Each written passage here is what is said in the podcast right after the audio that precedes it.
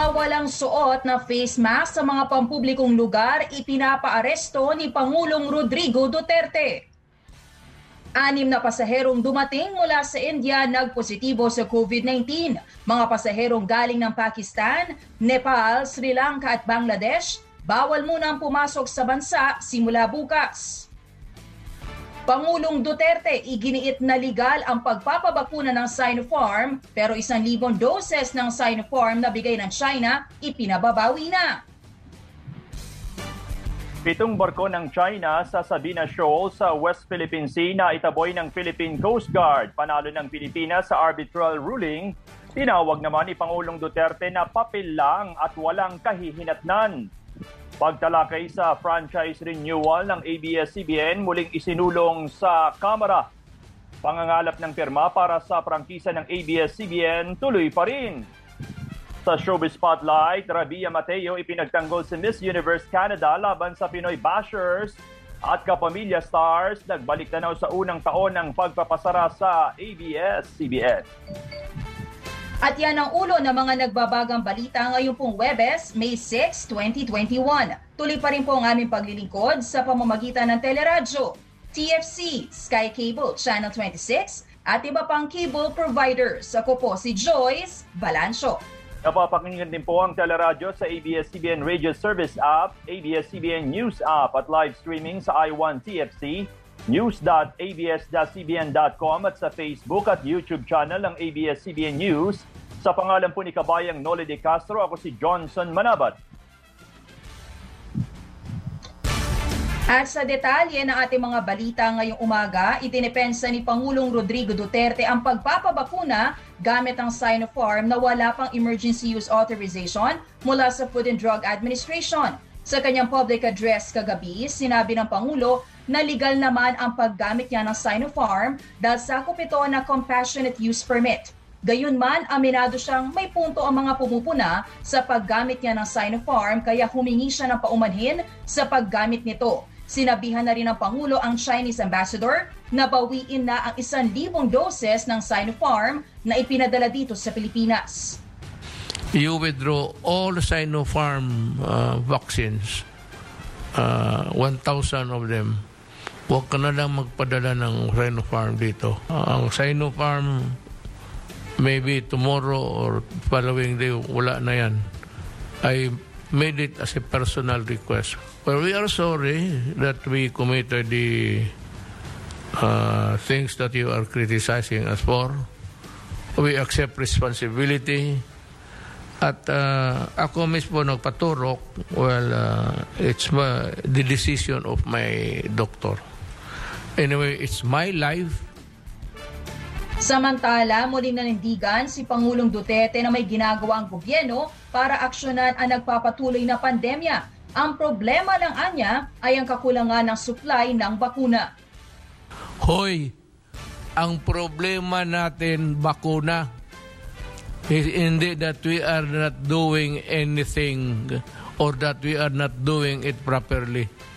Nandyan na nga, kumabol tayo. Who'd ever expect, who would ever think that there will be a pandemion, uh, pandemion in this uh, epidemic or pandemic? Sino ba mag-akala dadating yan sa mundo?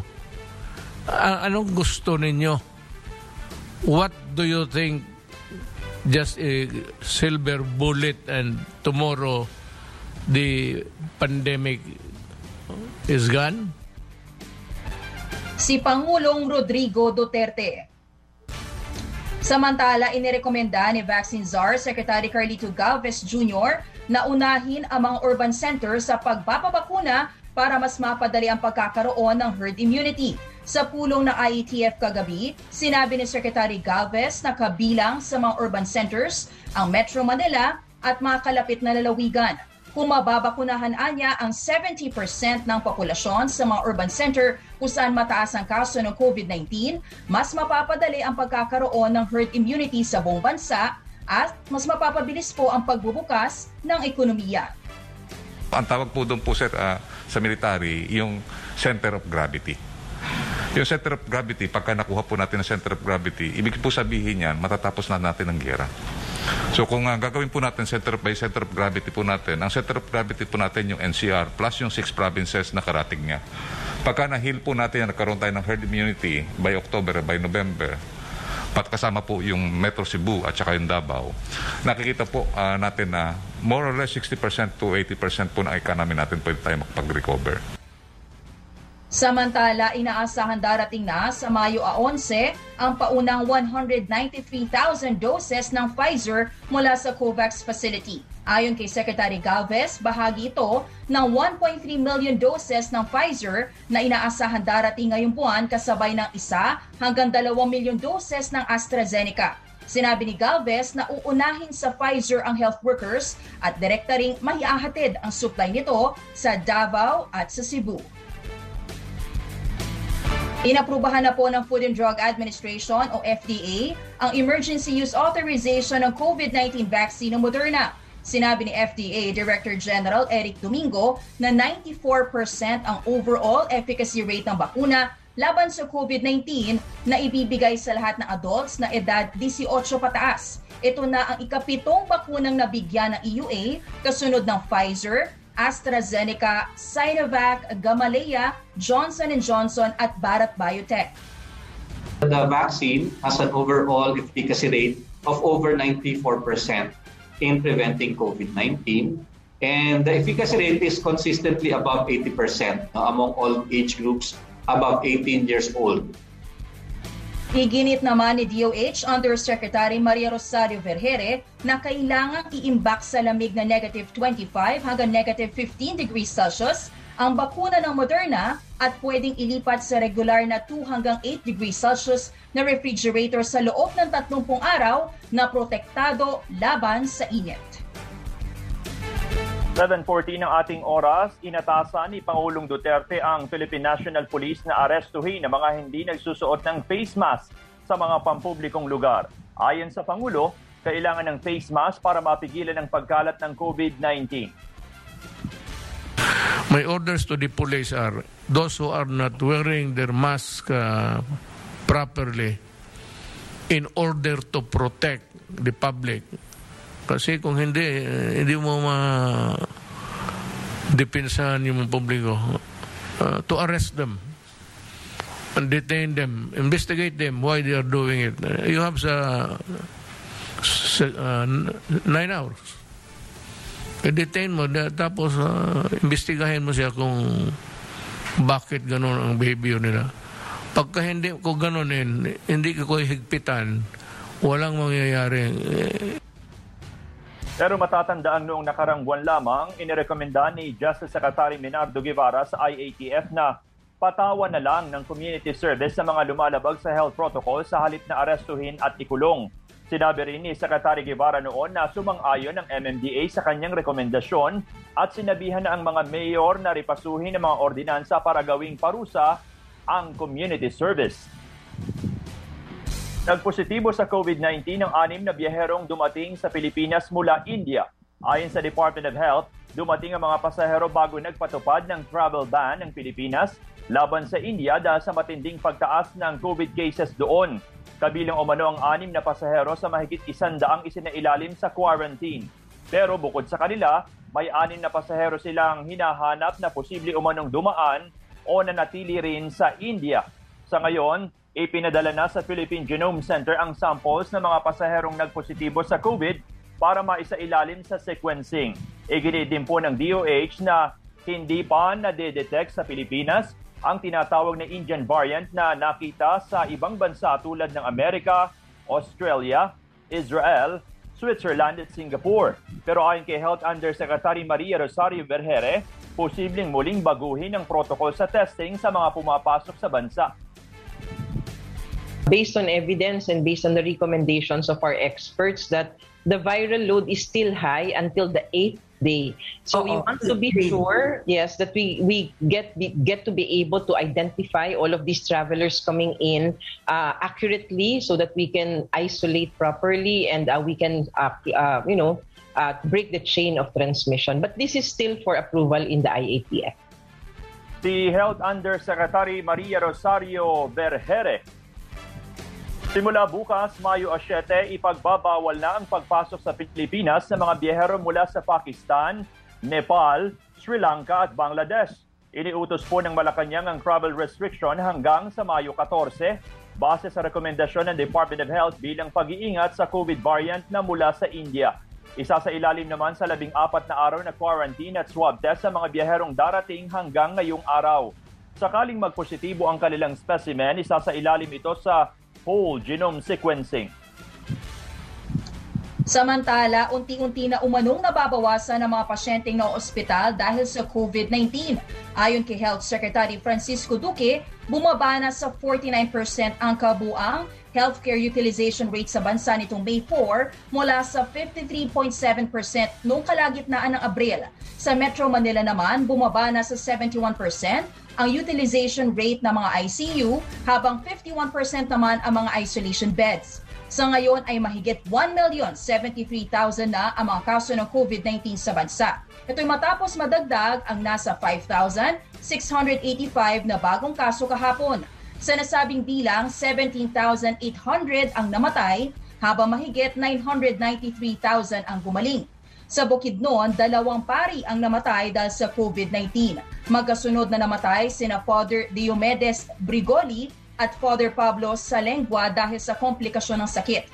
Para maiwasan ang pagkalat ng sakit, inilockdown muna ang Bishop's House ng Diocese of Malaybalay hanggang ngayong araw.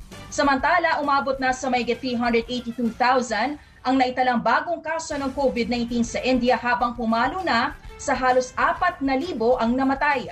Sa ngayon, nagsasagawa na ng drive-in vaccination facility na layong mapabilis ang pagpapabakuna sa India.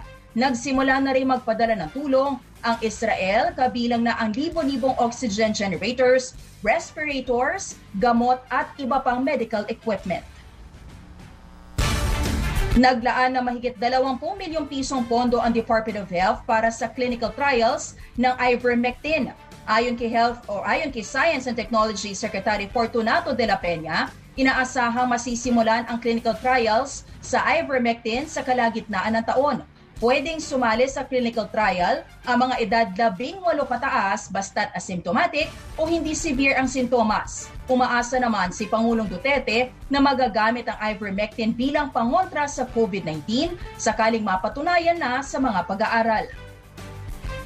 I'm praying that every victim could be of use to um, baski ano na lang uh, uh, palliative na uh, hindi ka mahawa kaagad. Also, I'm hoping that uh, it will turn out that way that uh, I we can use it so that uh, ako ako ang mauna mag ano because uh, uh, inumin mo para uh, ano ka yung uh, at least uh, preventive Sinabi naman ni FDA Director General Eric Domingo na posibleng malaban na sa mga susunod na buwan kung pwedeng gamitin ang ivermectin laban sa COVID-19 batay sa mga clinical trials sa ibang bansa. Samantala, sa isyo naman ng libreng pamamahagi ng ivermectin sa publiko, sinabi ni Domingo na walang jurisdiksyon ng FDA sa mga mambabatas na sangkot dito. Pero tuloy-an niya ang investigasyon lalo't hindi pa inaaprubahan ng ivermectin bilang gamot sa COVID-19 more technically ang merong uh, binabantayan natin yung mga professionals. So, yung doktor, yung pharmacist, kung sino yung putika na nagpo-provide dito at kung saan nanggaling, yung supplier ng gamot. Si FDA Director General Eric Domingo. Sa ibang mga balita, pumayag na si Pangulong Rodrigo Duterte sa hirit ng mga senador na amyendahan ang Executive Order No. 128 na nagpapababa sa taripa ng mga imported na karning baboy Ayon kay Senate President Tito Soto, asahan nang maglalabas ng panibagong EO si Pangulong Duterte para amyendahan ang naunang kautusan na nagpataas din sa minimum access volume ng mga imported na baboy. Tumanggi naman si Soto na idetalye ang mga pagbabago sa EO at sinabing ipinauubayan na niya ito kay Finance Secretary Carlos Dominguez. Nauna ng kinontra ng mga senador at hog raisers ang pagpapababa sa taripa ng mga imported na baboy dahil ito umano ang papatay sa lokal na industriya ng pagbababoy. At kaugnay ng balitang yan, nasa linya natin via Zoom si Ginoong Rosendo So, ang chairperson ng Samahang Industriya ng Agrikultura o SINAG. Magandang umaga ho sa inyo, Ginoong So, si Johnson at Joy sa Telebalita sa Teleradyo. Yeah, magandang umaga, Jones, uh, Johnson and Joy sa magandang umaga. Opo. Karosendo, anong uh, reaction po ninyo doon sa naging uh, kasunduan ng Senado at ng DA na ibaba ang uh, maximum uh, access volume sa imported na karning baboy? Yeah, in the first place, eh, nagpapasalamat tayo sa Senado. No? Uh, maski paano, eh, uh, nakatulong dun sa explanation natin dun sa Senado na, na yung volume ng ng ipapasok dun sa in quota na sinasabi natin minimum access volume, eh sobra-sobra yung 404. And uh, sa computation ng ng uh, Senado, Kongreso, nasa 150 million, uh, metric tons lang ang kailangan natin no, dun sa in quota. And the rest is uh, pwede naman ipasok dun sa dun sa regular importation. So hindi naman natin hinahaglanan no, yung mag-import yung mga importer. Pero ang sinasabi na natin, yung volume, sobra yung pinasok dun sa yung suggestion ng Department of Agriculture. Uh, and uh, ito is uh, hindi hindi na, nakakabuti dun sa atin uh, local uh, producers dahil kaya naman uh, i- i-supply ng ating local producers yung sinasabi natin na lo- uh, balance, no?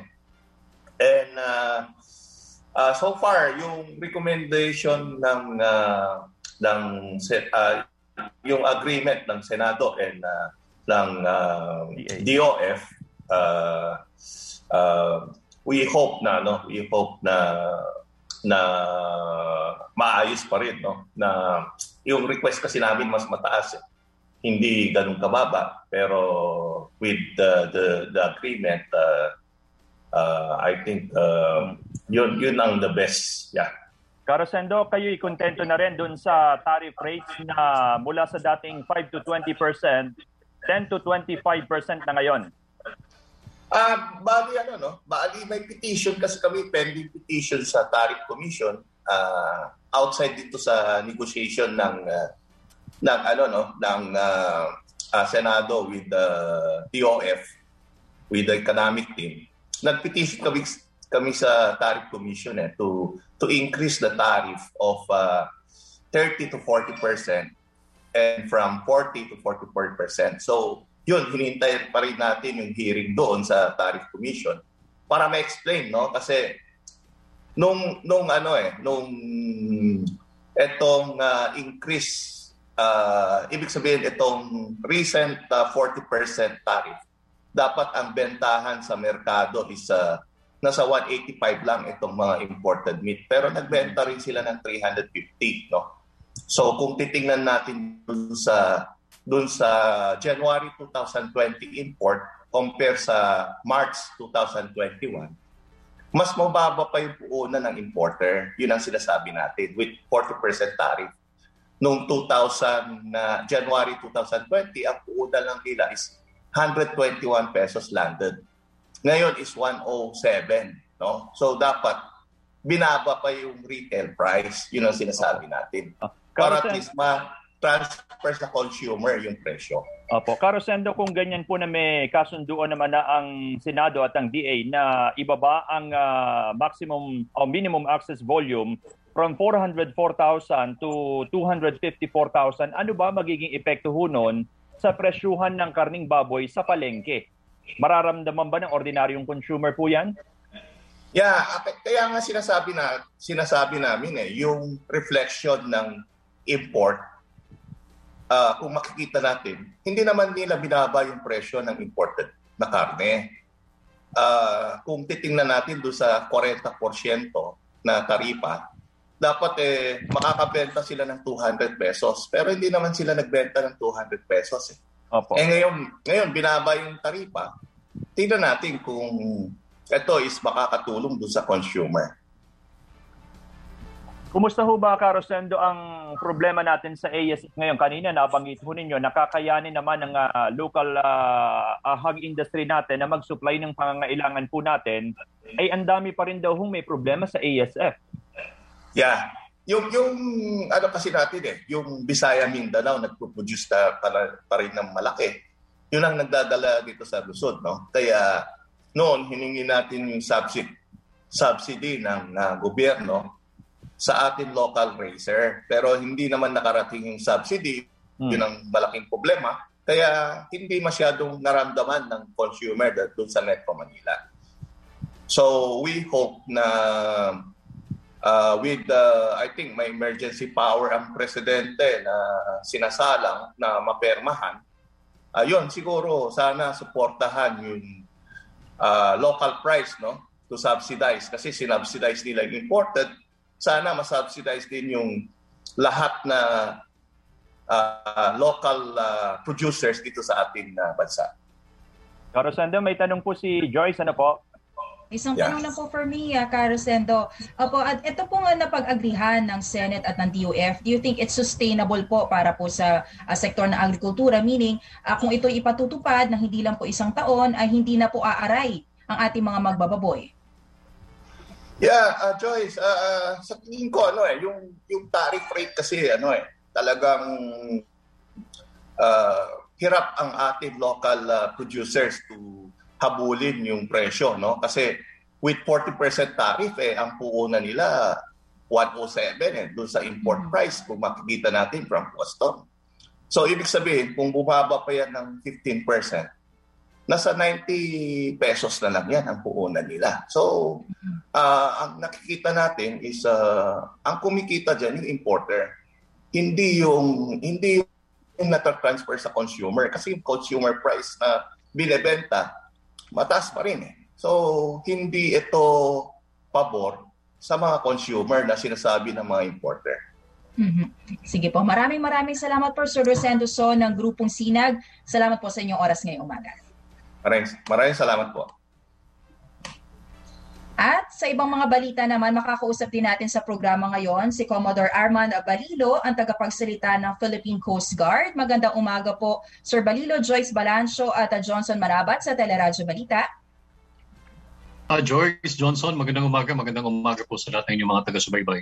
Mm-hmm. Maraming salamat po sa oras ninyo ngayong umaga, Sir uh, Armand. Opo, uh, meron pong balita po na nabanggit daw po ninyo na tayo daw po ay nakapagtaboy no, ng mga Chinese ves- uh, vessels sa ating exclusive economic zone. Uh, bakit, uh, maraming tanong po, no, bakit ngayon lang po tayo ngayon nagbibigay na ganitong pahayag uh, in the height of uh, tension and yung issue nga po sa West Philippine Sea? Uh, Joyce, hu- huwag namang itinaboy kundi pinaalis lang natin talaga. Uh, bagay, gano'n na rin yun. Pero mm-hmm. tayo naman ay ginagawa natin yung trabaho kahit noon pa. Nagkataon lang itong nasa Sabina Shoal ay uh, base dun sa information na binibigay ng Western Command at uh, nandun din yung ating mga uh, personnel na nagsasagawa ng maritime exercise at namataan natin ito. At uh, ginawa lang naman natin yung tungkulin natin. Hindi lang naman natin ito ginawa na ngayon. Uh, dati rin naman may mga hinuhuli tayong mga poachers, lalo na kung nasa ating territorial sea. At uh, magpapatuloy po ang aming deployment doon sa area at uh, hanggat uh, may makikita po kami ay uh, sasabihan namin na uh, kung ito'y uh, na, nasa loob ng ating exclusive economic zone. Mm-hmm. Uh, just to be clear po, sir, no, ano pong uh, particular area sa West Philippines ito na babanggit ninyo na napaalis natin itong mga Chinese vessels? Uh, ito ay Sabina Shoal, uh, 73 nautical miles uh, mula sa Rizal, Palawan. Uh, obviously, uh, nasa exclusive economic zone ito ng Pilipinas. At uh, tinanong natin kung anong ginagawa nila doon at nang hindi sumagot ay nilapitan natin at uh, mabuti na lang at uh, ginaid nating palabas ay uh, umalis sila. Mm-hmm. Would you say meron tayong ginawa na something different this time, sir? Kaya po this time eh, nakinig ang uh, Chinese vessels na to na umalis po ng ating teritoryo? Wala naman, normal din yung ating operations doon sa area at uh, kung ano yung mga nasa standard operating procedure pagka po nagsisita uh, ng barko ayon po sa training ng Philippine Coast Guard ay yun lamang po ang implement natin. Mhm. Meron pa po ba tayo iba pa pong minomonitor na mga lugar din po na target naman natin no, na makausap din yung mga Chinese uh, vessels para sila din po ay umalis na rin po ng teritoryo? Meron din naman, Joyce, meron tayong mga tinitingnan. Pero huwag na natin i-share dito kasi operational security. Mhm. Meron po mga tanong din po sa inyo si Johnson Manabat, sir. Good morning, Johnson. Commodore Balilo. Johnson, magandang umaga. Opo, ito pong nangyari sa Sabina Shoal, dun ho sa ipinadala ninyong video ng radio communication sa media. Pansin ko ho, eh, babae yung nag-radio doon sa militia, Chinese militia. Yun ho ba'y kasama talaga sa protocol na dapat ay babae or may impact ba yon sa inyong ah, operation? Ah, wala namang in particular rule pagdating doon sa kung sino magsasalita. In fact, yung babaeng ah, nagsalita ay kasama doon sa training component ng aming ah, ah, barko. No? Ah, mga lawyers, yung ibang nandun sa mga barko, may mga doctors, may mga medical ah, personnel like nurses. Kasama sila doon sa maritime training exercise na ginagawa ng Philippine Coast Guard. At nagkataong nandun yung si attorney at uh, kasama doon sa kanyang mga ginagawa ron, yung pagle-lecture ng law enforcement tsaka yung mga batas sa UNCLOS. At siguro binigyan ng chance nung CEO ng barko na ikaw ang magsalita dahil uh, yun, yun naman yung ginagawa ng mga lawyers eh. Uh, doon sa doon sa sa training component na ginagawa namin. Wala namang problema yun, Johnson, kahit sino. Uh, pero Alright. doon sa Gabriel silang nakita ko babae din yung nagsalita pero this time junior officer naman ng uh, Gabriela Silang. Siguro may impact din kasi babae Mhm. at hindi masyadong belligerent ang dating o hindi masyadong alam mo na medyo soft ang dating ng Yeah.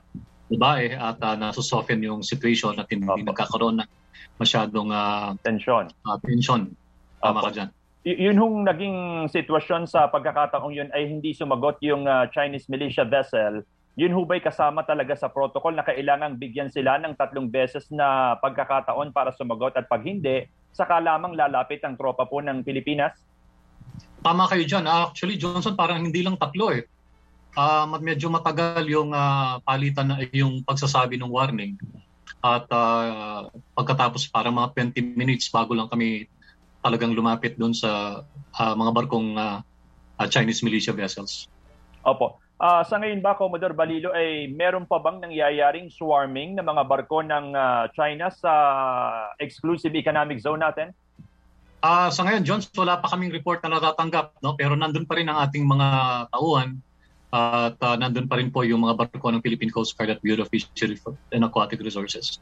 Opo. Ah, siguro yung mga data ng ah, swarming, kasi hindi lang naman kami ang nagmamonitor dyan, pati yung kasamahan natin sa Armed Forces of the Philippines, lalo na yung Westcom, ang ah, may talagang may data kung ah, ilan pa yung mga barko ng doon ay ang National Task Force on West Philippine Seas. Opo, although nabanggit ho ninyo kanina, Commodore Balilo, na regular naman ang ah, routine patrol ng inyong tropa sa ating ah, mga karagatan. Pero sabi nga ni Joyce kanina, bihirang naglalabas ng ganitong klase ng mga video at information ng Coast Guard. Ah, yun ba'y, bagamat siguro baka strategic po ito sa inyong operation, gaano ba kadalas ang routine patrol ng tropa ng Coast Guard dahil ang ang ah, ho ng ilan ay bibihirang nakikita ang Philippine Coast Guard sa ganito hong matensyong sitwasyon dyan sa West Philippine Sea. Alam mo, Johnson, itong pagkilos ng Philippine Coast Guard ay hindi namin sariling desisyon. Ah, pagdating sa usapin ng West Philippine Sea, dahil impress ito ng national security, ah, guided kami ng isang interagency task force. Ito nga yung task force, ah, National Task Force on the West Philippine Sea, na kung saan ah, halos sa lahat ng ahensya ng gobyerno na may kinalaman sa seguridad ay represented. So, pagka lumalakad tayo dyan o anumang operations ang ginagawa natin, ito ay may basbas ng National Security Council at yung operation natin ay sinasabi rin natin sa kanila. Hindi kami kagyat na nagde-deploy sapagkat uh, tinitignan namin at sinaalang-alang yung mga yung mga maaring uh, mangyari at ito'y kailangan ng isang desisyon na ginagawa ng task force. Opo. Commodore Balilo, bukod sa BRP Cabra, ah, anong barko pa ng Coast Guard ang nakadeploy ngayon sa West Philippine Sea? Ah, andyan po yung Sindangan, yung uh, uh, Malapascua.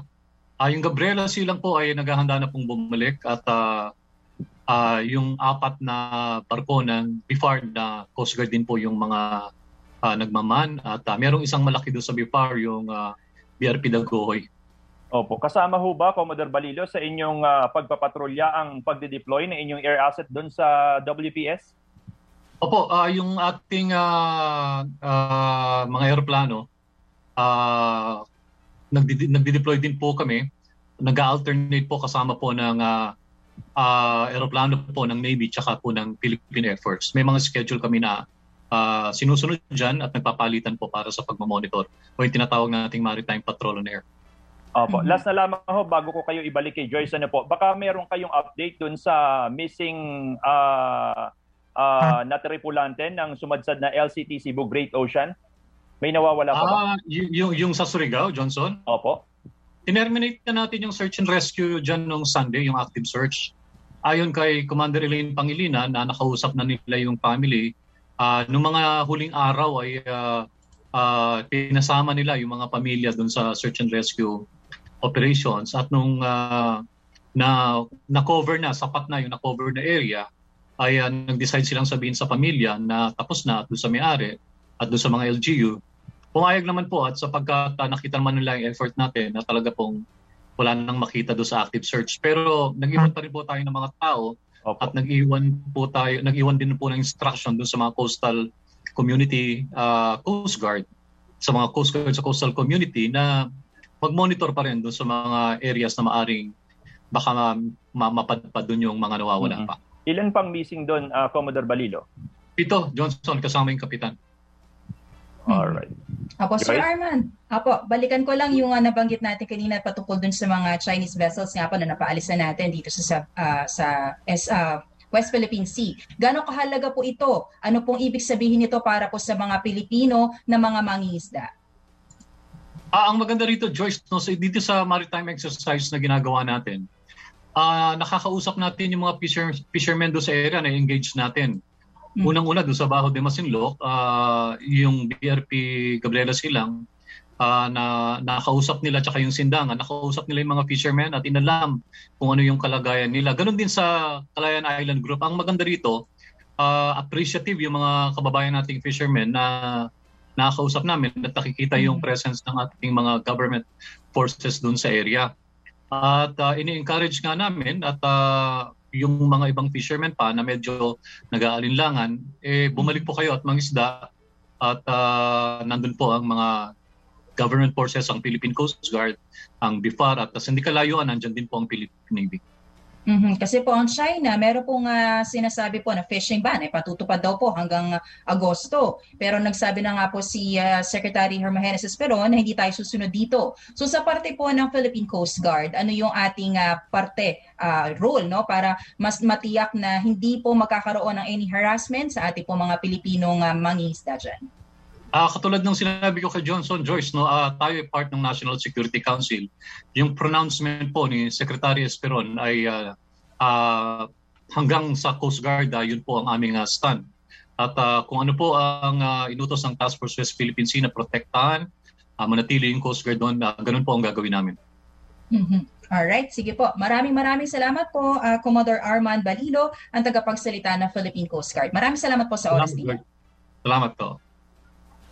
7.40 na ang ating oras. Tuloy tayo sa iba pa mga balita. Minaliit ni Pangulong Duterte ang naipanalong Arbitral Award ng Pilipinas na nagpawalang bisa sa pag-aangkin ng China sa West Philippine Sea. Sa kanyang public address kagabi, sinabi ng Pangulo ng Arbitral Award ay isang papel lang na wala namang kahihinatnan. Sayang lang din umano sa oras kung idudulog pa ito sa United Nations at baka makasira pa sa anyay magandang relasyon ng China at ng Pilipinas. Dati nang hinihimok ng mga eksperto si Pangulong Duterte na ipatupad ang arbitral ruling sa West Philippine Sea kahit hindi ito kinikilala ng China. Nag-file sila ng kaso, nanalo tayo. Yung papel, sa totoong buhay, between nations, yung papel, wala yan. Tapos sabi nila, itong papel na sa kaso nanalo tayo, ipurso mo. Pinurso ko. Walang nangyari.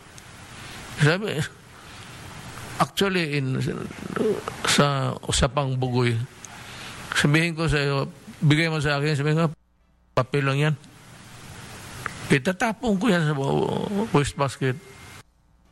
Muli ring binatikos ng Pangulo sina dating Supreme Court Associate Justice Antonio Carpio at dating Foreign Affairs Secretary Albert Del Rosario. Sinabi ni Duterte na dapat paimbestigahan si Del Rosario dahil sa utos nitong paatrasi ng mga barko ng Pilipinas at sinabi pang nararapat sa kanya ang parusang bitay. Hinamon din ni Duterte si Carpio sa isang uh, debate at sinabing magbitiw na siya sa pwesto kapag napatunayang mali ang mga sinasabi niya tungkol sa kung papaanong nakuha ng China ang Scarborough Shoal. Supreme Court Justice, pareho man tayo abogado. Gusto, eh, gusto mo magdebate tayo. Eh, madalawa, tatlong tanong lang ako. Sino ang nagpa-retreat? At anong ginawa ninyo after sa retreat? Kung ako'y nagsisinungaling, mag-resign ako bukas kaagad. Yan ang garantiya ko sa inyo. Si Pangulong Rodrigo Duterte. Kumbinsido si Representative Lito Atienza na may pag-asa ang franchise renewal ng ABS-CBN sa ilalim ng bagong liderato ni Speaker Lord Alan Velasco. Sinabi sa teleradyo ni Atienza na nagkausap na sila ni Velasco tungkol sa pagtalakay ng Kamara sa ABS-CBN franchise renewal sa oras na bumuti na ang lagay o humupa na ang pandemya. Sa lamang, ngayon may chance na yan. Iba na po ang senador, ang, ang Speaker of the House. Yung dating speaker nun, kasama siya. I can see that at close up.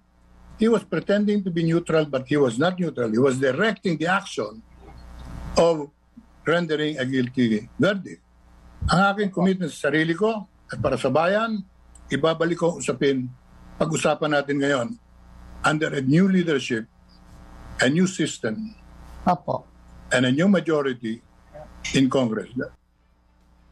Dagdag ni Atienza, dalawang paraan ang pwedeng gawin dito. Una, ibalik ang usapin ng application for franchise na nasa plenaryo ay ng panibago at kung patas ang speaker ay mailalabas agad ito ng komite matapos lamang ang ilang sesyon.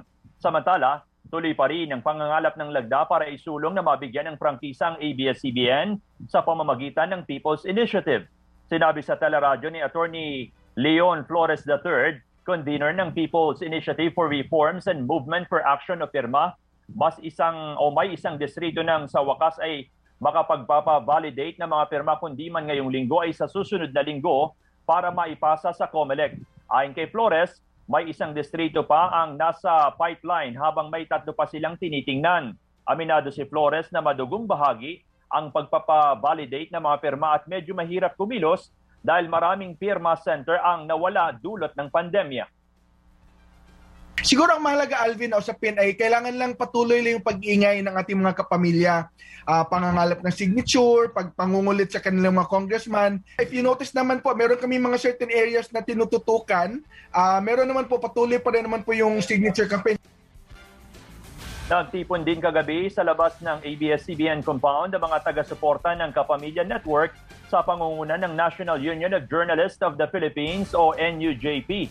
Nag-alay sila ng panalangin bilang pag-alaala sa anibersaryo ng ABS-CBN shutdown at nagsindi rin ng kandila bilang simbolo ng patuloy na panawagan sa pagbabalik ng ABS-CBN sa himpapawid at pagtataguyod ng kalayaan sa pamamahayag.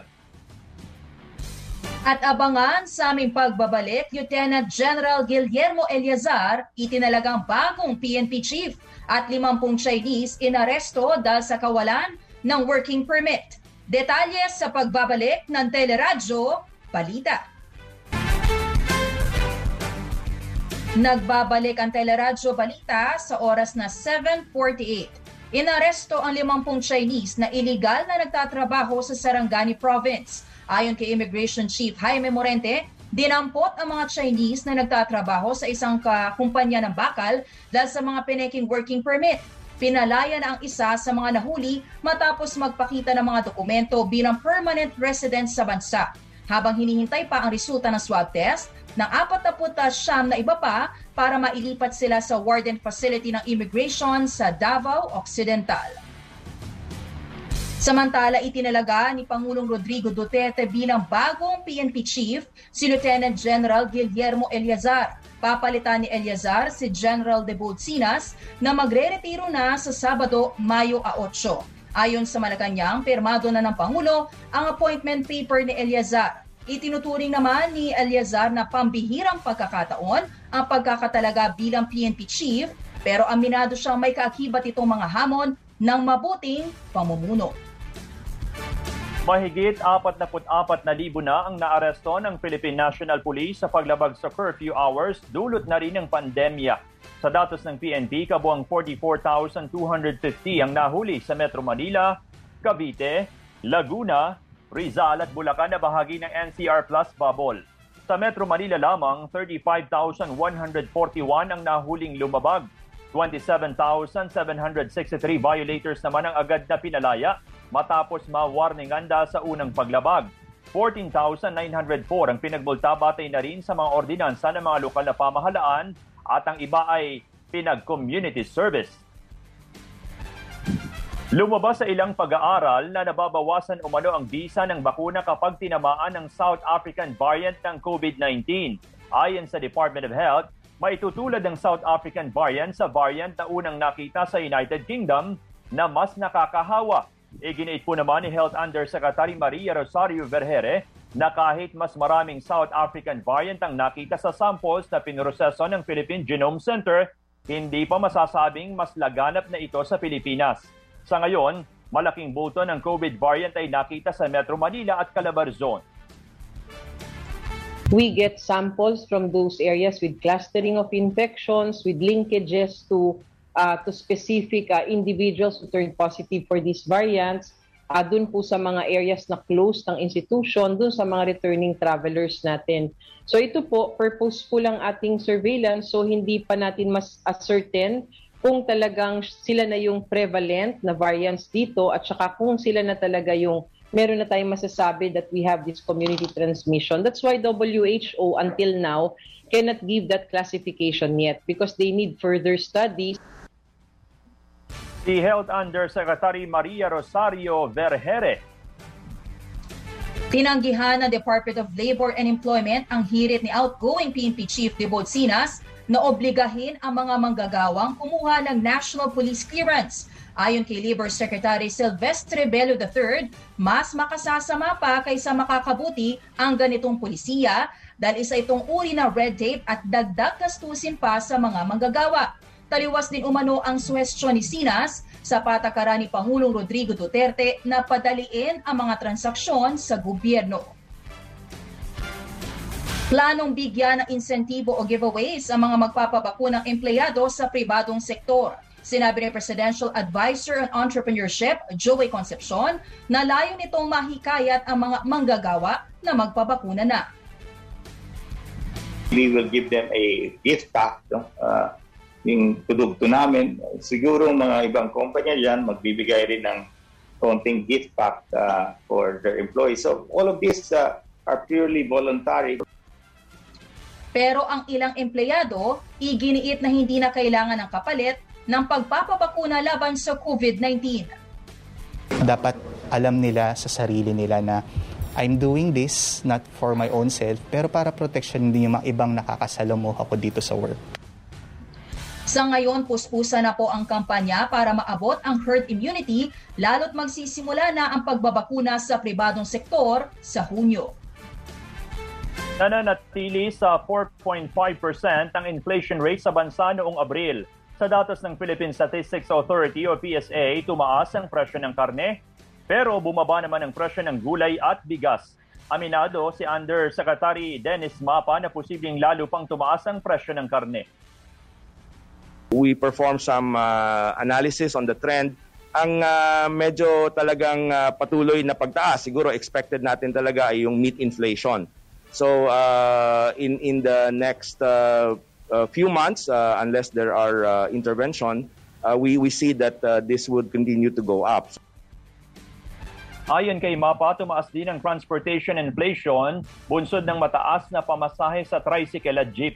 Bunsod po ito ng pagtaas ng presyo ng produktong petrolyo. Mataas talaga na inflation, of course, na sabi ko kanina, yung uh, ating uh, fuel, gasoline, di- diesel, ito ay uh, pumunta rin sa housing, water, electricity, gas, and other fuels. Ibang basket naman yon uh, nag-contribute din ng pagtaas doon sa LPG, saka sa kerosene. Naniniwala naman ang Bangko Sentral ng Pilipinas na makatutulong ang pagbaba ng taripa sa pork imports para mapababa ang presyo ng baboy sa merkado. Tiniyak ni Vaccine Czar Carlito Galvez na mabibigyan din ng supply ng Sputnik V vaccine ang Marikina City. Matatanda ang hinati sa mga lokal na pamahalaan na may nakahanda ng cold storage facilities ang unang 15,000 doses ng Sputnik V laban sa COVID-19 tulad ng Maynila, Makati, Muntinlupa, Paranaque at Taguig.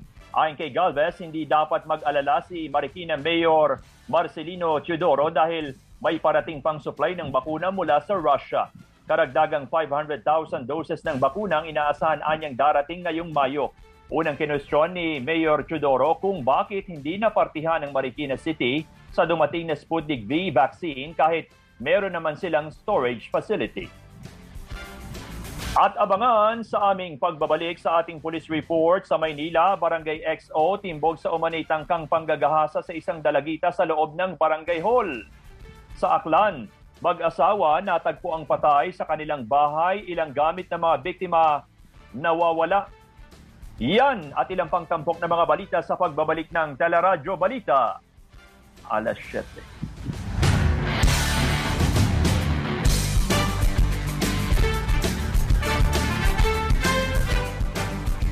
Sa oras na 7.57, nagbabalik ang Teleradyo Balita. Sa ating pong police report, sa Maynila, arestado ang isang barangay XO dahil sa monetang kampang gagahasa sa isang minor de edad sa Sampaloc. Ayon sa pamilya ng biktima, nakuhanan pa ng CCTV ang tangkang panggagahasa ng suspect sa 13 anyos na dalagitang nagtatrabaho sa barangay hall.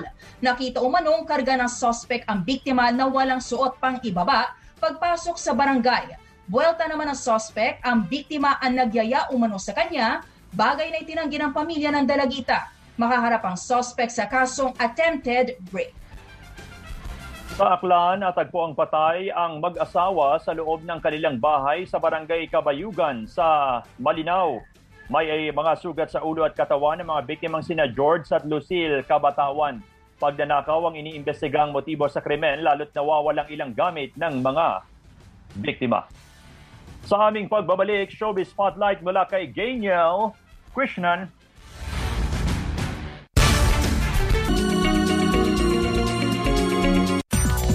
Spotlight! Sa ating Showbiz Spotlight, alamin natin ang latest mula kay Ganyel Krishnan. Magandang morning, Ganyel. Good morning sa inyo, Johnson at Joyce, sa ating showbiz spotlight. Dinepensa ni Miss Universe Philippines Rabia Mateo si Miss Universe Canada Nova Stevens mula sa pambabash ng mga Pinoy fans. Sa Instagram post ni Nova, ibinunyag niya ang mga nakuhang komento mula sa Pinoy netizens na nanlalait sa kulay ng kanyang balat. It makes me really sad.